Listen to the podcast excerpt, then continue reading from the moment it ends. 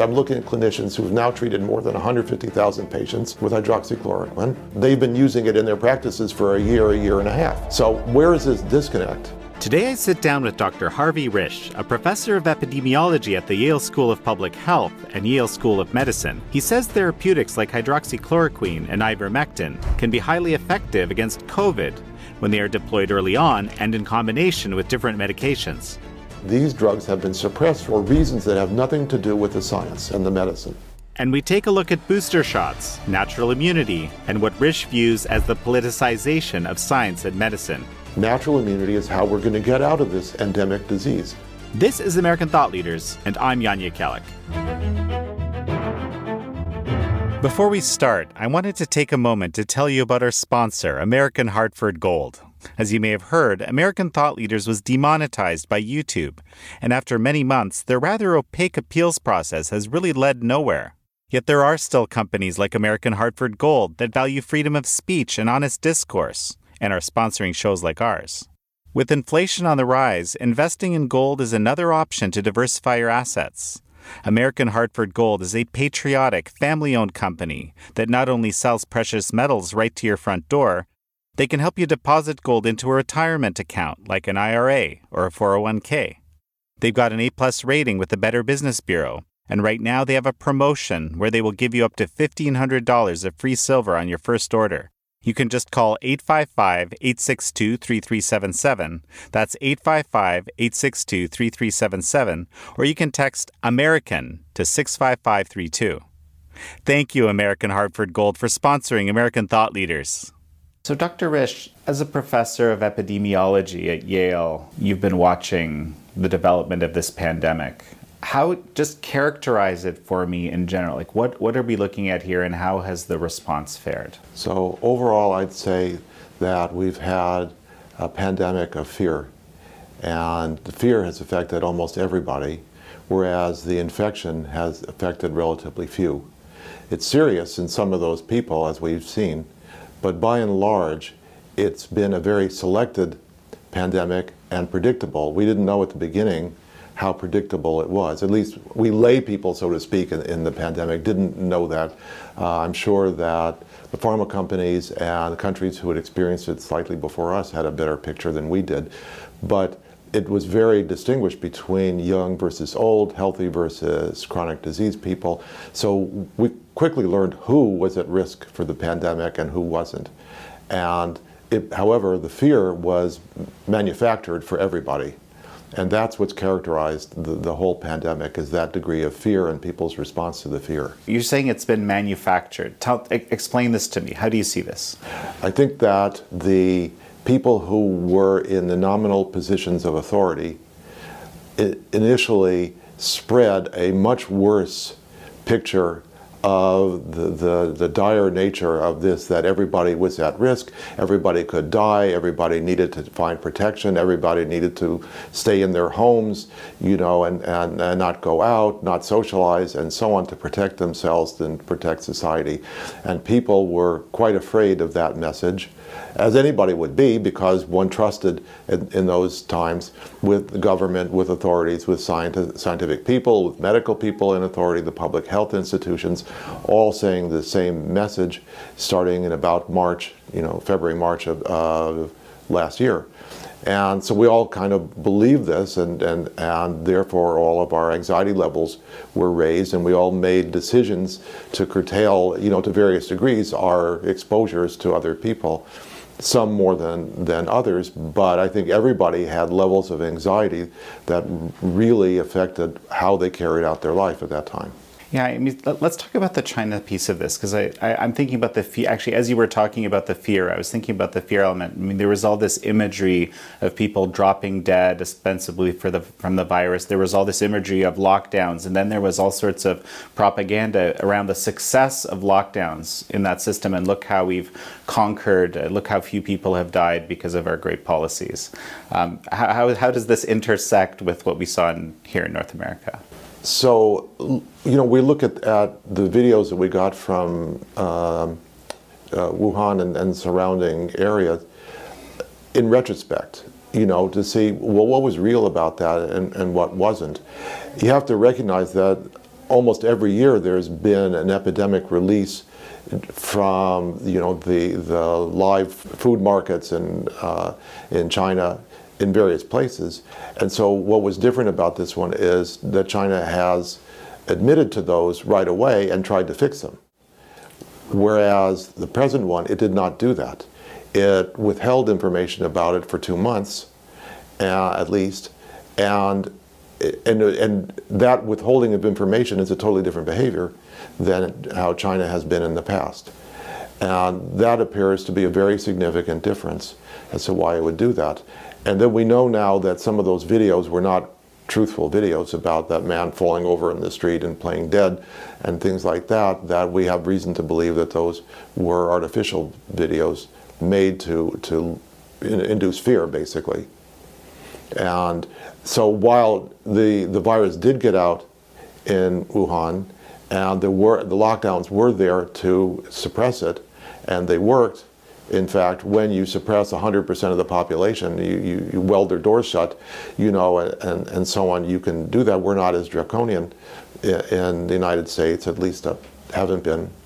Um, and so it's, it's clear that the virus got out, and whether there was an intention that it would be controllable on the local scene, but exportable to the rest of the world, is an, a risk-benefit equation that had to have been made in China at the time. In other words, China also faced the risk of this could get out and affect the whole country. It did get to other places besides Wuhan. So, but, but I think they calculated that they would be able to control it better than we could, and, and they also all knew that, that uh, chloroquine treated it because they had published on that five or, or more years in the past.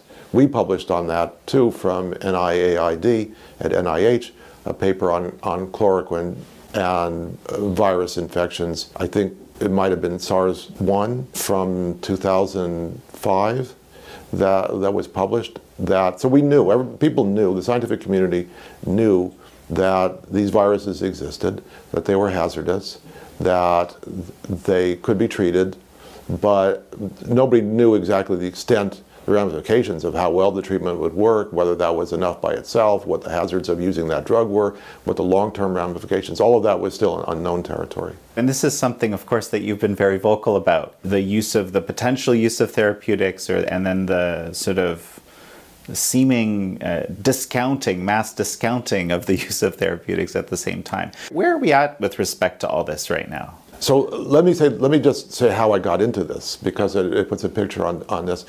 Um, I'm a member of the Connecticut Academy of Science and Engineering. In early two thousand twenty, it formed a committee to, of kind of non-standard, non-real public health people. My dean, Stan Vermund, was in it, I was in it, um, to try to figure out how to help the state to reopen the state after its lockdown. And so we started behavior, looking at behavioral aspects. We had a, psych, a psychologist in it. Um, we had aerodynamic aspects. We had people who designed jet airplanes. Um, there was, it was a very eclectic bunch of scientists trying to figure out how we could help the, the situation. And I started looking at the disparate information in the in medical and lay media about early treatment. And it just didn't make sense that hydroxychloroquine was being badmouthed by the media when it was being studied in hospital patients, and saying that it didn't work for outpatients when it hadn't been studied in outpatients. People, an outpatient disease is totally different than hospital disease. There, it's like night and day. Outpatient disease is like when you get the flu. You have fevers and chills and muscle aches and headache and sore throat and runny nose and cough. That's typical flu-like illness, outpatient. Inpatient is a very severe pneumonia where the immune system debris fills up the lungs. And it's, it's a totally different disease. The virus is more or less long gone by that time, and it's the immune system that's overreacting to create that.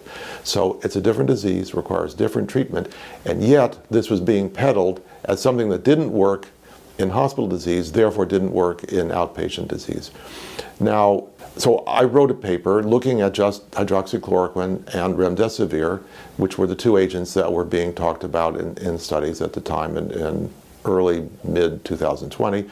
And I didn't expect much to come out of that other than to say, look, here's something that we could be using. You know, my, my naive state, you know, thinking that it's just science here. And I had already uh, Doctor Zelenko, who had been using it very successfully. He had, had treated eight hundred patients. He had had two deaths or three deaths. Uh, two people who were too late to treat, one who didn't stay on the regimen. So essentially he was saying that this his regimen of hydroxychloroquine and zinc, vitamin D, and other things, supportive medications that he was using in a recipe for treatment worked extremely well. And it's like, don't believe your lying eyes. You know, he knows that it worked because he was dealing with those eight hundred patients himself. Many of them were high-risk patients, and he, so he knew that it was working. So I came into this. I wrote uh, uh, an op-ed for Newsweek saying, here it is, we should use it, there's no cost. Even if it doesn't work, it's one hundred percent safe because it's been used by in tens of billions of doses for sixty years and, and hundreds of millions of people. You know, even if it doesn't work, it, it, it can't do any harm. And then I got pushback from my colleagues saying, what do I know about, you know, infectious disease and epidemics and so on, that I'm a cancer epidemiologist. But they didn't do their homework because my PhD, after medical school, I got a PhD in mathematical modeling of infectious epidemics. And I published on that, and I had a, a very clear idea of how epidemics come and go and what herd immunity is and when it happens and how it happens and all of that stuff. And the idea about using drugs to treat things is something that I do as just a regular part of my cancer etiology studies. So this was not a great leap for me to be involved in in in these these topics, and for them it was just smear, you know. And so I, I didn't respond to that, which is appropriate. They have their freedom of speech to say what they want to say. I have my freedom of speech to say what I want to say.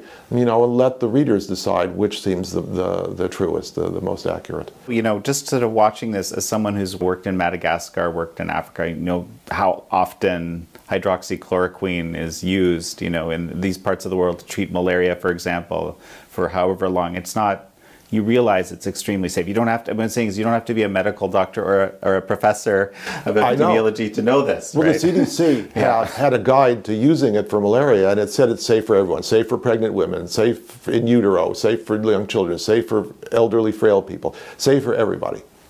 So anybody can use it. Yeah, but suddenly it's not safe anymore. Right. right. So, so what were you thinking? I was thinking cognitive dissonance. the, in other words, that here I know it's safe.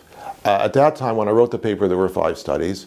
Within another four or five months, there were ten studies involving more than forty thousand patients who had been studied, including some national studies in, in Iran and Saudi Arabia with tens of thousands of, of patients that provide a very clear five-fold or better protection against mortality with this drug.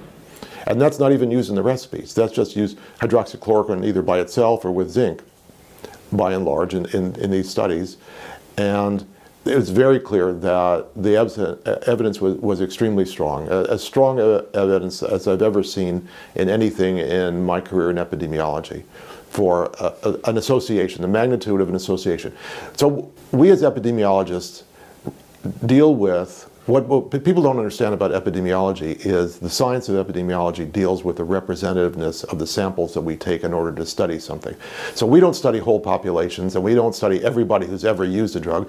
We take a sample of the population, and a sample of people who've gotten cancer, and a sample of this, and a sample of that, and we have to know that those samples are accurate and generalized to the whole population, that, they're re that they represent everything. And so we agonize, what we do for our bread and butter is agonizing how good the samples are. And so we deal with the problem of what's called confounding when a sample is biased, when some other variable is really causing the relationship that we're studying. And so this was the claim that these studies, because they're not randomized, were biased. They were confounded. But in fact, it's not true, and there's a whole literature showing that modern epidemiologic studies that are not randomized provide exactly the same results as randomized studies. And this was described in a meta-analysis of meta-analysis, a giant analysis of more than ten thousand studies that showed that, that modern epidemiologic studies that are not randomized give answers within ten percent on average compared to the randomized controlled trials. When the randomized trials are done accurately and, and not misrepresented and, and not subverted, which many of them have been in the last couple of years. So this is my bread and butter. of the field that I understand and how it does these studies, and what these studies were purporting to say was accurate and a very strong signal. And so I was nonplussed to find that people were saying these are anecdotal. When, when you know, somebody would, Doctor Fauci would come and say, oh, that evidence is anecdotal. And I'm looking at forty thousand patients. I'm looking at clinicians who have now treated more than one hundred fifty thousand patients with fewer than two dozen deaths with hydroxychloroquine. And he's saying it's anecdotal. And I'm saying, the, you know, these fifty doctors all know that it's not anecdotal. They've been using it in their practices for a year, a year and a half. You know, so where is this disconnect? This disconnect has to be on purpose. It, it's not an accident. It's, it's a smear campaign against the drug for a purpose. And people have to just, well, where is the purpose coming from for why one would suppress something that costs eighty cents a day to treat? You know, even, it's even cheaper than ivermectin. Ivermectin is ten dollars a day or, or whatever it is. Hydroxychloroquine is a tenth of that. So you have to address what are the economic, what's the economic playing field as to what is, is causing all of these events and all of these people to be making the arguments that they have, and in fact, without citing data. So you find that people who disagree with me, they don't provide counter evidence. They say, the F D A disagrees with you, or the C D C disagrees with you, or the W H O disagrees with you. But is that evidence? Well, no. And, and in fact, Karl Popper, the philosopher of science in the nineteen fifties, said, studies of what scientists believe do not reflect on studies of how nature behaves. That's a great line, right? Right. It's a great line, because I'm studying nature, not what, not the beliefs of scientists. If I want to study the beliefs of scientists, it would be a different paper in a different journal. Well, okay, I, I'm laughing, and we're both laughing, but I mean, you're kind of suggesting that a lot of people died that didn't need to, actually, aren't you? We believe that. If, if the mortality numbers are accurate, and there's reasons not to believe that because, as I said at the beginning, that this has been an epidemic of fear, that agencies have, have magnified the fear component in order to control behavior. So people who died in motorcycle accidents with a positive COVID test became deaths from COVID. And so we didn't really know how many were real COVID. And then there was a study done that showed that ninety-four percent of COVID deaths had other causes listed. So only six percent of nominal deaths from COVID had only COVID as the cause of death and nothing else. But that's the other extreme. That's too far of an extreme. People have conditions, you know, that aren't really the cause of death, that may or may not have been contributory, and this is a whole gray zone, that COVID might have been the straw that broke the camel's back, so to speak, or maybe it was just contributory. You know, maybe it was the end-stage um, heart failure that was the cause of death, that was exacerbated enough when COVID hit and made their lung function reduced, you know, but it was really the heart disease that was the cause of death. So it's really hard, when you really get down to it, to identify the single responsible cause of death. And so we don't really know the degree to which this was manipulated to make the numbers of deaths larger because of COVID than what really was some other rational way of calculating the, the numbers of deaths. So it's very hard to understand this. Even with the statistics that we have, it's very hard to understand. I've heard discussed a number of times, you know, the, uh, I guess, recommendation to the C D C to study how many of the children that are listed as having died with COVID actually died from COVID, because it's a small, something like in the two or four hundred, I think, or something like this, right? So from October to October, yeah, uh, two thousand twenty to this year, I think there were four hundred ninety-one deaths in the five to eleven year range with COVID. Now, that's the problem, that kids in the hospital with some serious underlying condition that happened to be COVID positive, that are asymptomatic and tested, you know, and found to have, be, you know, battling or infected with, with the, the virus, get called at, dying from COVID. But in fact, in the C D C's own review slides, they say COVID-associated deaths. So they're not even saying with or from. They're just leaving it to the reviewer to try to figure out what they mean. And in fact, a study that came out earlier this year showed that among hospitalized children with COVID, about half were there because of the COVID, and half were there that happened to have COVID. So we take that four ninety, divide by two, we're down to about two forty-five, something like that, that might have died with COVID. Um, among those, I think that it's not just five to elevens, I think that, that that's zero to twelve, that number. But the, the point of that is that among these two hundred or two hundred forty, almost all of those have chronic conditions, either diabetes or obesity, or they, they have immunocompromise because they've had cancer, uh, you know, or, or other chronic conditions that put them at very high mortality risk from COVID because of the, their conditions, right? Healthy children, probably zero or very close to zero of that number. Um, Marty Macri at, at Johns Hopkins reported on a study from his institution of forty-eight thousand children. He asserted that no healthy children in that study had died from COVID. And so that's the real bottom line. Are we talking about zero or one or five, you know, across the country, or ten? We don't really know exactly, but those numbers are smaller than the number of children who've died from influenza each year in past years when we've had flu epidemics, as we usually do, except for last year. So, and, and it's a tenth the number that die from traffic accidents. Hmm. It's, a, you know, it's lower than the number who get hit by lightning. So, and, cert and certainly lower than what flu does. So why are we forcing, potentially forcing all children to get vaccinated to save approximately zero? Since we know, we can tell who are the high-risk children. Why aren't we vaccinating high-risk children? Why aren't we letting parents and doctors decide who's at high risk and letting them choose whether to be vaccinated or not? There's pros and cons for that discussion, and I'm not going to argue either side because it's a real discussion. The real discussion is, however, that all children across the country do not need to be vaccinated because they're not protecting anyone. They're not protecting adults from the illness. They're not protecting elderly. They're not protecting other children. They're not protecting teachers by getting vaccinated. And they're not protecting themselves because healthy children don't need it for themselves. So people will argue every one of the things that I just said, but in fact, it's very clear that children do perfectly well with this illness when they get it. Either they're asymptomatic or they have a headache, they're a little tired, they sleep a little long for a day or two, you know, and that's about it. That's the extent of COVID in young children. It's not much different than a, a light flu or a cold in children.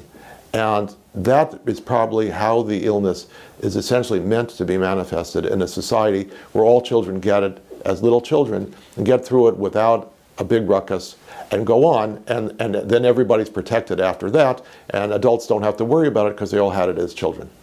And that's most likely how this whole thing would work. But what happened now is we as, as naive, immunologically naive adults are exposed to this and react totally differently, you know, because we didn't get it as children and we don't have that immunity. Well, some people do.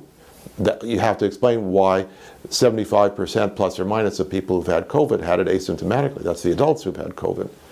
That it, there's a lot of immunity in the population because of, of all the these people who've had it asymptomatically. Okay, that's, I just want to stop on that. The seventy-five percent of all adult, of, this is a study you're talking about specifically, yes? So there's, there's yeah. been two or three studies, mostly done by C D C, where they've sampled uh, blood samples in blood banks to test for COVID over time and compared that to the number of individuals who's, who've been P C R tested or symptomatic, who, that for their, who've been symptomatic of COVID.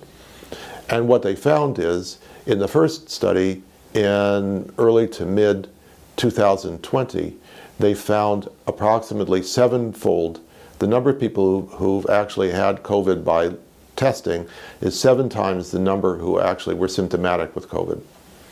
Okay. Now, with in the recent year, with, with the Delta strain, that's come down to more like three to one. Okay, so it's somewhere in that range. And what that means is, so when a state, for example, reports that it's had two hundred thousand cases per million people with COVID, that's by testing. So it's either symptomatic or people who were screened and, and got tested.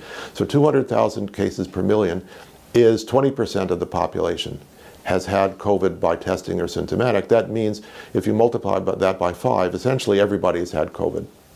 Okay, if that number is five, the between three and seven, I'm just saying if it's approximately five, then that's the ballpark for estimating where the real immunity is. And that's why you see states like North Dakota, South Dakota, uh, other states that had minimal or no lockdowns, where everybody mixed, lots of people got COVID early, and people didn't get very sick because they had relatively young, healthy populations that were doing most of the mixing, that they built up large amounts of population immunity, what we call herd immunity, early on. And so they were, they were done, largely done. Now Delta came, some of the people, some of that um, natural immunity might have been not quite enough to deal with, with the Delta. So they've had a very small, low-level bump over the last few months, you know, that is probably going down also. Um, but nothing like the states that locked down, like Vermont and Hawaii and so on, that spent all their time locked down and with very severe, severe curtailments of mixing, and now are having these uh, waves of, of pandemic that are bigger than what they first saw, you know, in early two thousand twenty, because it was misguided to try to suppress something that was going to be endemic no matter what anybody did. And the realization of when you take measures that just prolong the, the pandemic, it just gives it more time to build up, and you have more and more waves. If you let the pandemic go through the society in a controlled, safe way in the first waves, and you control how people respond to that infection in a way that minimizes their damage, their personal damage, you get through it. And that was the exact opposite. That was what we were trying to say early on in, in April, May, June of twenty twenty, that you have to let this go, get through the population, and develop natural immunity, and that is how we would solve it. And that didn't happen because of financial interest for selling products to deal with it instead of letting it happen on its own. So there's something called let it rip, right? With which Jay Bhattacharya uh, says, no, you know, we're, I'm talking about focused protection. This is not let it rip. What are you talking about? The focused protection? Yes. So how do you do it safely? That's focused protection. Did we know how to protect people, you know, in, in June of, of twenty twenty when people were dying in nursing homes because infected people were putting back in the nursing homes? It wasn't just New York. It happened in New Jersey and Connecticut also. sixty percent of the mortality in the first months of the pandemic in Connecticut was in Connecticut nursing homes. Um, did people know how to deal with that? Yes and no. It wasn't the right thing to do, but they, did they know what tools they might have had to set up shelters for infected elderly people to, instead of putting them back in nursing homes? I don't know that people knew that was something they could do. Um, so d they didn't do that. And, but at the same time, we weren't using the medications that could have been used, that would have saved those people. That elderly people uh, have frail immune systems. And uh, Doctor George Farid in Southern California recognized early on that you can't just give hydroxychloroquine and zinc and vitamin D and antibiotics um, day four or five, which works for, for middle-aged people perfectly well, doesn't work for frail elderly because the virus has had no immune system growing to try to suppress it because of their age and disabilities. In them, you have to give it on day one. How do you give it on day one? It means you have to screen them daily. You screen them for fever and uh, pulse oximeters, the little toys that you buy at the Walgreens, you know, for thirty dollars, and you can test your blood oxygen levels. Um, and doing that twice a day. And when, when, when those people had, the, their oxygens were dropping, but they weren't otherwise symptomatic, and then you found that they already had a fever that you wouldn't have recognized, you start treating them. And that's what he did in nursing homes, and he was very effective in saving the lives of people in nursing homes because he was getting to them on day one. And th this kind of aggressive, safe method of, of treating people is what works and should have been done. But it requires people who are willing to use what they know in classic medical practice, the way doctors were classically trained, which is each one is the Sherlock Holmes doctor of figuring out what you're supposed to do and how it works and the best you can do and treat the patient, and not formulaic things that your hospital board or your medical practice board says, these are the drugs you must use and you can't veer from this, and we're telling you how to practice medicine. Okay, that's destroyed medicine. A couple of things I'm thinking. One of them is, well, to do what you just described, as this doctor did with the nursing homes, you, you also had to be realized that you're bucking the entire system, because the entire the system is telling you a radically different thing. Yes. Right? For a lot of people, that's a big step. Yes. You're really driving at something that everybody's wondered about in this whole pandemic, which is why the people who stood up to the narrative have stood up to the narrative. What aspect of personality has made people who think they're right stand up for what they think is right, in spite of the narrative, in spite of social penal penalties, in spite of potential economic penalties and career penalties? Why they, you know, foolishly, naively, like me, ha have stood up just because I'm not going to lie about what nature says when I, I'm the reporter for what I'm, you know, the middleman. Nature says something to me, and I just translate that into English. You know, I'm not going to misrepresent that, saying that nature is saying something else, because it's just not in my person, I guess, to lie about something like that. I wouldn't be a scientist. What's the point of doing scientists, doing science, if you're going to just say, you know, be a tool for some company to misrepresent nature, to say it says something else? Then why would I have spent a whole career doing, you know, taking a low-paid job, you know, as a scientist, when I could have been making a lot more practicing medicine or, or you know, in the private sector doing something? So for me, there's no roadblock, you know, other than having to fight off the little stings that come around in the periphery to deal with saying what I think is the truth. And, and I said early on in this, when I had only some of the evidence for hydroxychloroquine, I said, this is a very strong evidential signal. And uh, if any study comes out that's a valid study, done properly, that gives a very different answer than this, I will really reevaluate, because I'm a scientist. That's what scientists do. You get new study, new data, new opinion, new theory. Work from that, support that, refute that. That's how science works. It's always evolving. So that was my paradigm. However, I al- already knew that I would be very astonished had there been a study, a valid study, that showed that the drug didn't work. And in fact, after that, five more studies came out, every one stronger than the previous one, showing how good the, this drug and its combinations work for preventing hospitalization, preventing death.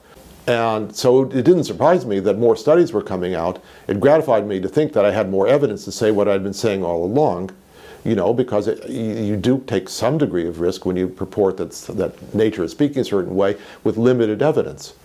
Um, but I was secure enough to think that this was very strong evidence even when I started. So why other people have stood up to this, why Doctor Farid stood up, because he believes his experience. He treated enough patients to know that this was the way the world works. He's Harvard Med School educated. He's a very smart person. He's a very caring physician. He spent his whole career, he spent half of his career in the lab doing science, and the second half of his career treating patients. And he's a very other-directed person. And he wants to do good by each and every per person that comes to him.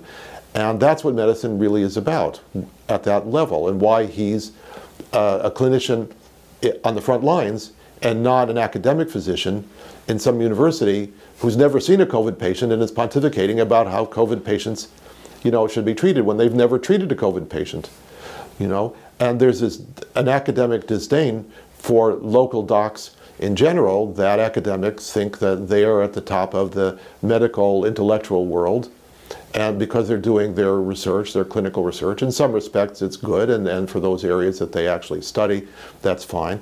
But for diseases on the front line, the doctors on the front line who are exploring, who are saying, well, this treatment works, but maybe I'll try this in this patient, and that seemed to work a little better, maybe I'll try it in a few more patients, and gradually accrete knowledge about how to treat things is the classical model for how diseases on the front line are managed. And that's what worked for the doctors who are willing to do that in this pandemic, like all illnesses have, have dealt with in the past. And that's what's brought the, the realm of knowledge to how we have treatment regimens. Well, and so this is very interesting to me too, because, you know, I'm not an entirely a stranger to medicine. I have, you know, medical doctors in the family and so forth. But, you know, it wasn't entirely obvious to me, this, that the, the the doctor-patient relationship is sacrosanct. It's a one-on-one thing. Using a repurposed drug is perfectly reasonable if you have, if you believe as a doctor, uh, based on the evidence, that you should use it, that you can try it, that you can help save someone's life. You know, I, I imagine that there was some kind of, you know, bigger, um, I don't know, kind of influence or board or organization that, that would be setting such things. You know, this is this has been a, a, a my own learning process in realizing, for all of us, actually. You know, right, right. Well, you know, I think that part of the problem is that the whole society evolves, and we evolve by little steps of decline, so that each one of them is not really perceptible. And we take for granted, we accept a slightly lessening of the quality, until suddenly you wake up thinking, how do we get to rigidified medicine? How do we get to doctors who can't practice the way they think, who are corporate doctors and they almost automatons, robots, you know, following the recipes that, that their institutions require them to use? How do we get to there, and, and how do doctors lose their independence and lose their ability to think for themselves and so on? And those are economic forces that people weren't paying attention to because they succumbed little by little as the temperature on the pot kept rising, and the frog, that's us inside the pot, kept trying to swim and cope with it until the frog got boiled. You know, that our society has been like that, probably multiple aspects that we don't pay attention to, but certainly in regard to the quality of medical care. You know, and it, it's sad, unfortunately. Well, it's, it, it's interesting because a lot of, you know, we've been doing this series of uh, interviews at this Brownstone Institute inaugural conference, and this has been kind of coming up again and again, the idea of rude awakenings that these last few years have provided a rude awakening in multiple areas. This isn't one that I had considered before, right? Yeah. That you just described. That's fascinating and, and frankly, you know, important that we that we realize this, right? Well, I'm a doctor, and I have so I had a couple email groups, uh, mostly doctors. The the first one, it started including other people, lawyers and scientists and professionals and so on. Got to more than twenty-five hundred, and I was getting three hundred emails a day that I couldn't possibly cope with. So I, I left that one. I'm, I'm accessible by email. People email me directly. Uh, you know, I, I respond. But I started another one uh, with just, supposed to be just doctors. It has a few others, but now it's about two hundred fifty. It's a little more manageable. I only get one hundred emails a day to deal with. Um, so, and, and these doctors, a, a number of them were all complaining about how their ability to practice medicine had been declining. And one in particular in Connecticut, who at the beginning of twenty twenty-one was actively treating COVID outpatients, prescribing hydroxychloroquine, ivermectin, antibiotics, other things, being very aggressive, measuring antibody levels and T cells and so on, and really doing proper medical care for people who are at risk. And then his practice was bought out by a, one of the Connecticut corporate medical practices, mm. who immediately told him he cannot use hydroxychloroquine and ivermectin. And he had to stop treating patients that way. He can still use steroids a little bit, um, and, and aspirin and anticoagulants, you know, and, and Tylenol. And it's put a, a big damper on his ability to practice the medicine that he wants to practice. And so I have to, I've had to stop referring patients to him and to find other patients in Connecticut for local people. Uh, and I refer people who ask me all the time. I get emails from, from patients all across the country and, and actually from the world saying, how do I find a, a doctor who will treat me? I've got COVID. And I, you know, and there are not lots of resources. Our website, early covid care dot org, it, we set up to provide information on the, the evidence behind various treatments, of which we have maybe a dozen now, including hydroxychloroquine, ivermectin, um, favipiravir, fluvoxamine, steroids, Uh, antibiotics, vitamins, zinc, er, you know, everything, the colchicine, everything you could find. So also listings of doctors and uh, so we, and telemedicine groups. And so we refer to, the, to that page and provide, if they're local information, provide information to people who are looking for care. And I've had maybe hundreds of people who've emailed me back saying, you know, I felt like I was at death's door when I emailed you and you gave me this information. I went to them and I got treated and I recovered in two or three days. When you use these medications, that's how well they work. Maybe it wasn't one hundred percent, but people knew they were they were getting better, that they that they were substantially better in that time frame. And that's very gratifying to me at this stage of my career. The science is great, and I love the science that I've done, and I've got some really good papers out there that I like, but it's not personally gratifying to know that you saved people's lives or, or contributed to saving people's lives. You know, even for me, not practicing medicine and not having that tangible feel of relating to patients so directly that my clinical colleagues have, but still getting a taste of that at this stage of my career has been very gratifying. When we're talking about Um, using these therapeutic treatments, including one called the kitchen sink, which is, I guess, a whole bunch of these things mixed together. I, you know, some prominent personalities have gotten that, like, uh, you know, Joe Rogan or, or Tim Pool. Um, and, and it's always met with a kind of a bizarre backlash, right?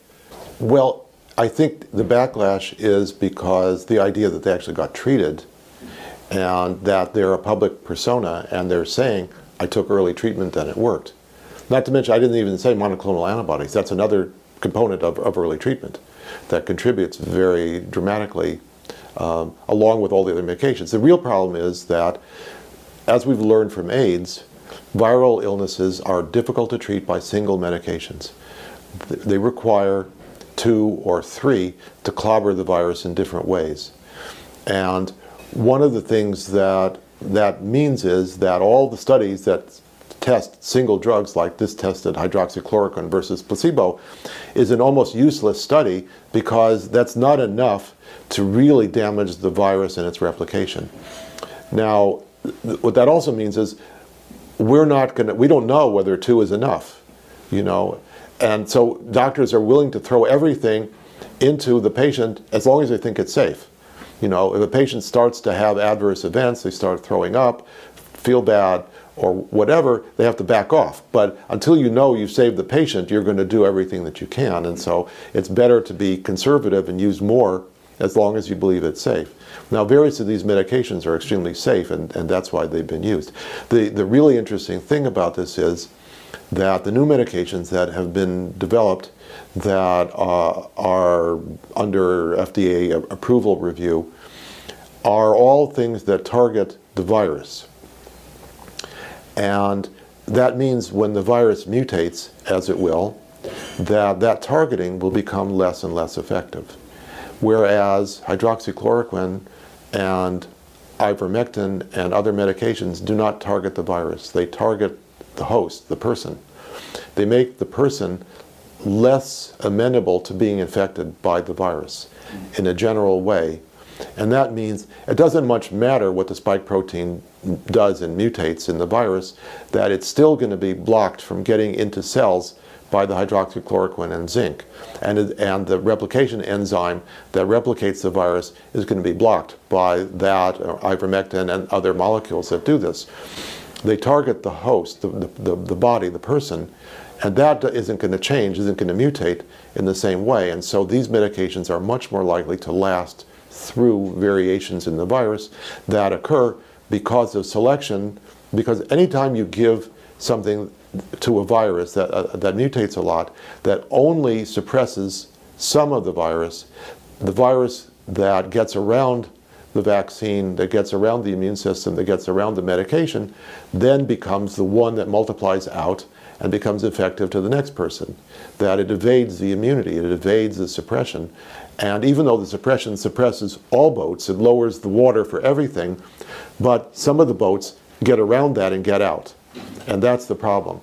And that's why using vaccines in the middle of a pandemic promotes generation of mutant strains that evade the vaccines, and why it's not, in general, it's not a good idea to do that unless the vaccines work so well that they reduce the ability of the, the virus to spread. So yes, they might make mutant strains, but the strains can't quite get out to the next person to infect a, a larger number, because getting out is also a step that the virus has to accomplish, not just multiplying in a person, but being coughed or sneezed or breathed out to the next person. Also, it's like sperm, you know, trying to get into an ovum. You have start with three hundred million sperm, and you end up with one that actually gives you the fertilized egg. It's because each step along the way cuts by a thousand the ability of the next step to work. And the same is true for the virus, that getting from one person to the next cuts it by a thousand or a million or whatever to be able to get out. And so even if you make mutant strains, they may or may not succeed. So all of that has to be accomplished. And a vaccine that cuts the, the, that makes the immunity so strong that even though you can make some mutant strains, they don't quite get out is enough. It does, that's the level of what we call sterilizing. That's enough. But these vaccines don't come close enough to that. They, when you hear ninety percent effective or ninety-five percent effective, that's the optimal in the period between two weeks and four months. It goes up and then comes back down. And that's the optimal. And ninety percent isn't enough. Okay, it would had to have been ninety-nine percent in order to get there. ninety percent is enough to, to help people who would otherwise might have gotten sick. So there's a benefit of those vaccines for the people who didn't have adverse events, that they do get helped in the short term. We don't know what, anything about the long-term consequences. That's a totally separate discussion for next year or the year after. The, the vaccines do help in that short time frame, and then, but not enough to keep. So we, we've seen in Israel, for example, with the booster, the, the, the numbers, the case numbers dropped dramatically. So we know in the short term that they work. Do they work enough? That's the real question. And the answer is we don't know yet, because that booster is going to wear out in another three months. And then we have to see what comes back there too. And we really do not want to live in a what's called a subscription model of vaccination, where people have to get these vaccines every three or four or six months, that we already know there's evidence from uh, Public Health U K that, that the vaccination reduces by a small increment the ability of the immune system to cope with infections in general. And so for most people the, in middle age or younger, they have good immune systems and are able to cope. You cut it by a little bit, it doesn't have that much damage. But if that happens each time you get vaccinated, and you have to get vaccinated every six months, by the time three or four years have passed, now you may have made a sizable amount of damage across the population to people for other illnesses, flu, respiratory syncytial virus, other coronaviruses, maybe even the common cold. We don't know what's going to happen to people's immune response to that after this long-term buildup of minor increments of, of damage. And so these are all the virologists' considerations as to how to manage the pandemic and why the vaccination strategy was a very simplistic idea at first, and why it, it was what I called in the range of plausibility arguments, not scientific arguments. That the whole pandemic has been forced on people's acceptance based on plausibility. Vaccine, that sounds plausible, we'll go with that, without understanding the real scientific ramifications of it, which were suppressed. And our government agencies suppressed that, and so on. And as early treatment was suppressed, okay, because of plausibility arguments, you know. Well, Uh, hydroxychloroquine, even though it's been safely used in, in tens of uh, hundreds of millions of people, now we've got COVID. We don't know it's safe in COVID, even though we know it's safe for all those those tens of millions of people in malaria and rheumatoid diseases and, and so, autoimmune diseases and so on. Safe for them, but not safe for COVID. So what evidence is there not safe for COVID? None, because we actually didn't let you use it for outpatients because we blocked that in March of, of two thousand twenty before it really had a chance to be widely used in official capacity. So you have to ask what, where all this malfeasance came from and why it left plausibility arguments driving people's acceptability, social acceptability of these messages.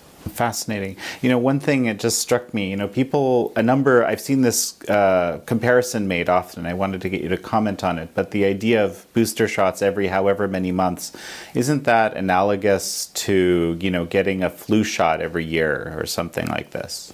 Well, yes and no. We, we've known for a few decades that flu shots are safe, almost entirely safe, that uh, they maybe don't work as well as we'd like, if at all, in some people. Um, but aside from that, that if something is really proven to be safe and not damaging to the immune system in other respects, then it's like what I said early on for hydroxychloroquine. Even if we don't know that it works, we know that it's safe. There's no downside. There can only be an upside. You know, the only downside would be that you gave it instead of giving something else that might have been better. And since we didn't have anything that we knew was better at the time, there couldn't have been a downside. And the same is, is true for the flu vaccine, that, and every year we have a new flu vaccine, in theory, made to combat the new strain of the illness, of the virus. Whereas now we're giving a year and a half old boosters. Would you take a year and a half old flu vaccine? No. Why would you take a year and a half old COVID vaccine? Okay. Well, the argument is that it works partially, or it works well for some people, or it works well, well enough. You know, I, I don't know how to evaluate the, the well enough aspect of things. I'm an epidemiologist because I don't really like virology or basic science or, or do it well enough to be professional in that. I'm professional in epidemiology, where I take all that and see what happens in people. So to me, the bottom line is what happens in people when we do studies of people to see what actually matters. And so I think that it's clear that the vaccines have been beneficial in a large degree for at least short periods of time. And we don't know the damage that they're doing in longer time frame. And we don't, and, and we don't know how long they actually do work. And now we're getting, you know, information that they work on the order of six months, maybe, plus or minus, for different aspects, for reduction of, of infection, for reduction of mortality risk, for reduction of hospitalization risk, different outcomes. Each one has to be studied on its own. So, you know, we're, we are still evolving in knowledge. So you've touched on this already, but kind of, I guess as we, we finish up here, you know, what, what does this whole reality of, you know, the fear and the reaction and, you know, corporate interest and, you know, all this stuff that you, what, what does this say about the medical profession as it stands and what needs to happen? Um, without being too dramatic about this, there was a, uh, an outstanding essay in Tablet magazine from a few months ago written by Ashley Hernandez talking about why doctors in Germany in the nineteen thirties became Nazis. And the whole public health institution Uh, and the medical institution in Germany in the nineteen thirties promoted the Nazi propaganda and messaging construed for how to manage public health. And at times of famine, they decided that if this whole society couldn't support food for everybody, that they would remove the people who needed the food the least, meaning helpless, uh, handicapped, disabled young people, frail elderly, you know, and so on, who were expendable when the food had to go around to the people who needed it, whatever that meant, you know. And they operationalized rational considerations without human moral considerations. And public health has the risk of doing that. And that's what's happened to us in our society. And I was recognizing this more than a year ago. When you have big lies being propagated as propaganda through the media, through the government, through agencies, and so on, that the, the don't believe your lying eyes. All these doctors treating outpatients successfully. Oh no, those drugs don't work. You know, this was a big lie then. Why and who was, was purveying this was that message. This is, I think, why Doctor Hernandez wrote this essay in the first place, because she was recognizing the commonalities to what was happening now. When you have so much day in, day out propaganda that people believe it because they're bombarded with it through all of the major media, that they accept these messages and they, and they act on those messages instead of the truth, the, the, the reality of, of life and science and medicine. So doctors, I think, are just as frightened, just as anxious as everybody else, and maybe more so, because they've invested so much time and effort into getting their careers going. They feel they may have, feel they have more to risk even than just, you know, Joe Plumber, you know, or, or, or, or somebody else, uh, you know. They went into their field because of stature and considerations of accomplishment and doing well for society and their patients and, and all of that. They, they feel that they are at higher risk in some intangible way, I think. And so they're more likely to toe the line, and those lines have been enforced on them through the corruption of all the medical agencies, the, the, the medical review boards of, of all the states, largely all the states. The pharmacy review boards have all pushed a top-down uh, message coming from F D A, C D C, W H O. The, I have to get in a, a comment about the F D A and its website. Um, this is something that has made me the angriest over this last year and a half, which is in July of twenty twenty, the F D A mounted a, a website warning against hydroxychloroquine used for outpatients. The website's still there. It says, warning, hydroxychloroquine should not be used for outpatient treatments because of risk of cardiac adverse events. And then in the small print, the fine print, underneath that big bold black letter warning, it says, we base this warning on adverse events that we have observed in hospital patients. This is a fraud. They used hospital disease, which all medical professionals recognize as a different disease, as I've said, than outpatient flu-like illness. That has stood up there. The people, the, everyone that says hydroxychloroquine, hydroxychloroquine can't be used points to that website and says, here is the reason why we can't do it. The states, the A M A, you know, the pharmacy board, they all point to that. Foreign countries, their governments all point to that, saying we can't do it because the F D A says not to do it. And I've railed against this in the media that we're a part of, you know, and the way that, that the propaganda reacts to, reacts to this is ignore it. Ignore all of this.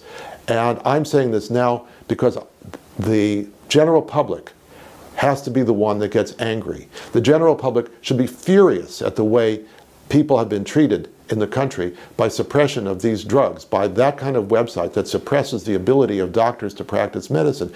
This is what should have been done and why people should be angry. They should be angry at the government. They should be angry at President Trump for not leading the fight in this when he was in power. They should be angry at the government now for not leading the fight to make these drugs available. These drugs work, there's no question, and they should have been out there. Whether or not vaccines are used, and there's a role for vaccines, and I'm not saying that, there's no role for universal vaccination, but there is a role for targeted vaccination for people who have reasons to do the risk-benefit analysis and see it's in their benefit. And there's a reason why those people will still get COVID, that the vaccines are not one hundred percent effective and may still need to have treatment, and these drugs are the treatments of choice. This has to be there, and people need to be angry about this to see why these, these drugs have been suppressed from them for reasons that have nothing to do with the science and the medicine. Okay, you're given the opportunity to create policy um, at the level of the C D C or F D A. Um, as, as our final question, what do you do? You open up, you remove the F D A's website, you apologize for it, you say that there's a role for these medications to be used, you basically open the tap, as some states have done. Florida and Texas have been pretty free about prescribing, allowing the prescription of, of the medications. There are other states where they are free but quiet about it. Um, and so you open those taps and you let people become knowledgeable. You get them out. We've still got sixty million doses of hydroxychloroquine in the strategic national stockpile. That should be released. There's no shortage of that. The drug can be made in about fifteen minutes. That the raw ingredients, it's a very simple drug to make. The raw ingredients are plentiful. That it, it's made all over the world. It's, that's why it's so inexpensive to make. Um, and so it can be supplied in very large quantity. Ivermectin can be made in large quantity. It takes a little longer to make it, but it's still something that can be made relatively straightforwardly. Um, and so you do that. You, you make those medications available. You make the recipes for doing this available to doctors to know how to do it. There are countries where hydroxychloroquine and ivermectin are over the counter. And so you make this available everywhere. Prescription is better because doctors really need to be involved in helping people to fight this. It's not a, a you know, do-it-yourself stuff thing at home. And so you make it available, practical, and easy to do, and you get people over it. And this does two things. Number one, it reduces the anxiety dramatically, so people will live their normal lives and get everything back together. Secondly, the people who get COVID and get beyond it have natural immunity. Natural immunity is how we're going to get out of this endemic disease. Vaccine immunity works, but it's short-lived. Natural immunity is much more longer-lived. In spite of all the propaganda saying, well, we don't know how long natural immunity is. Well, do we know how long vaccine immunity is? Well, no, the natural immunity is better. It's been better. There's, there's now one hundred twenty-four studies on the early covid care dot org website. It grows by half a dozen studies a week, if not more, looking at natural immunity and how well it works. So this is virology one oh one. Natural immunity was known to the ancients, to the Greeks. They knew that people only got sick once from a disease and got over it and were immune to it when it came back. This is, it's, you can't suddenly say that all human knowledge disappears because you have a vested interest in selling a product that, that can't allow that to be true. So that's how we end this pandemic, is by having large amounts of natural immunity, which makes any subsequent waves into bumps, that, and bumps that are treatable bumps. And that's how we get through it. And we have to do that by opening the tap to the medications that, that work. Whether they're new medications or old medications, expensive or, or, or cheap, we have to make them practical, safe, usable. And that's what's going to get us out of this. That's the key. Well, Doctor Harvey Risch, it's such a pleasure to have you on. Thank you. Great to be with you. Our team reached out to the F D A, the U S Food and Drug Administration, but they did not respond to our request for comment.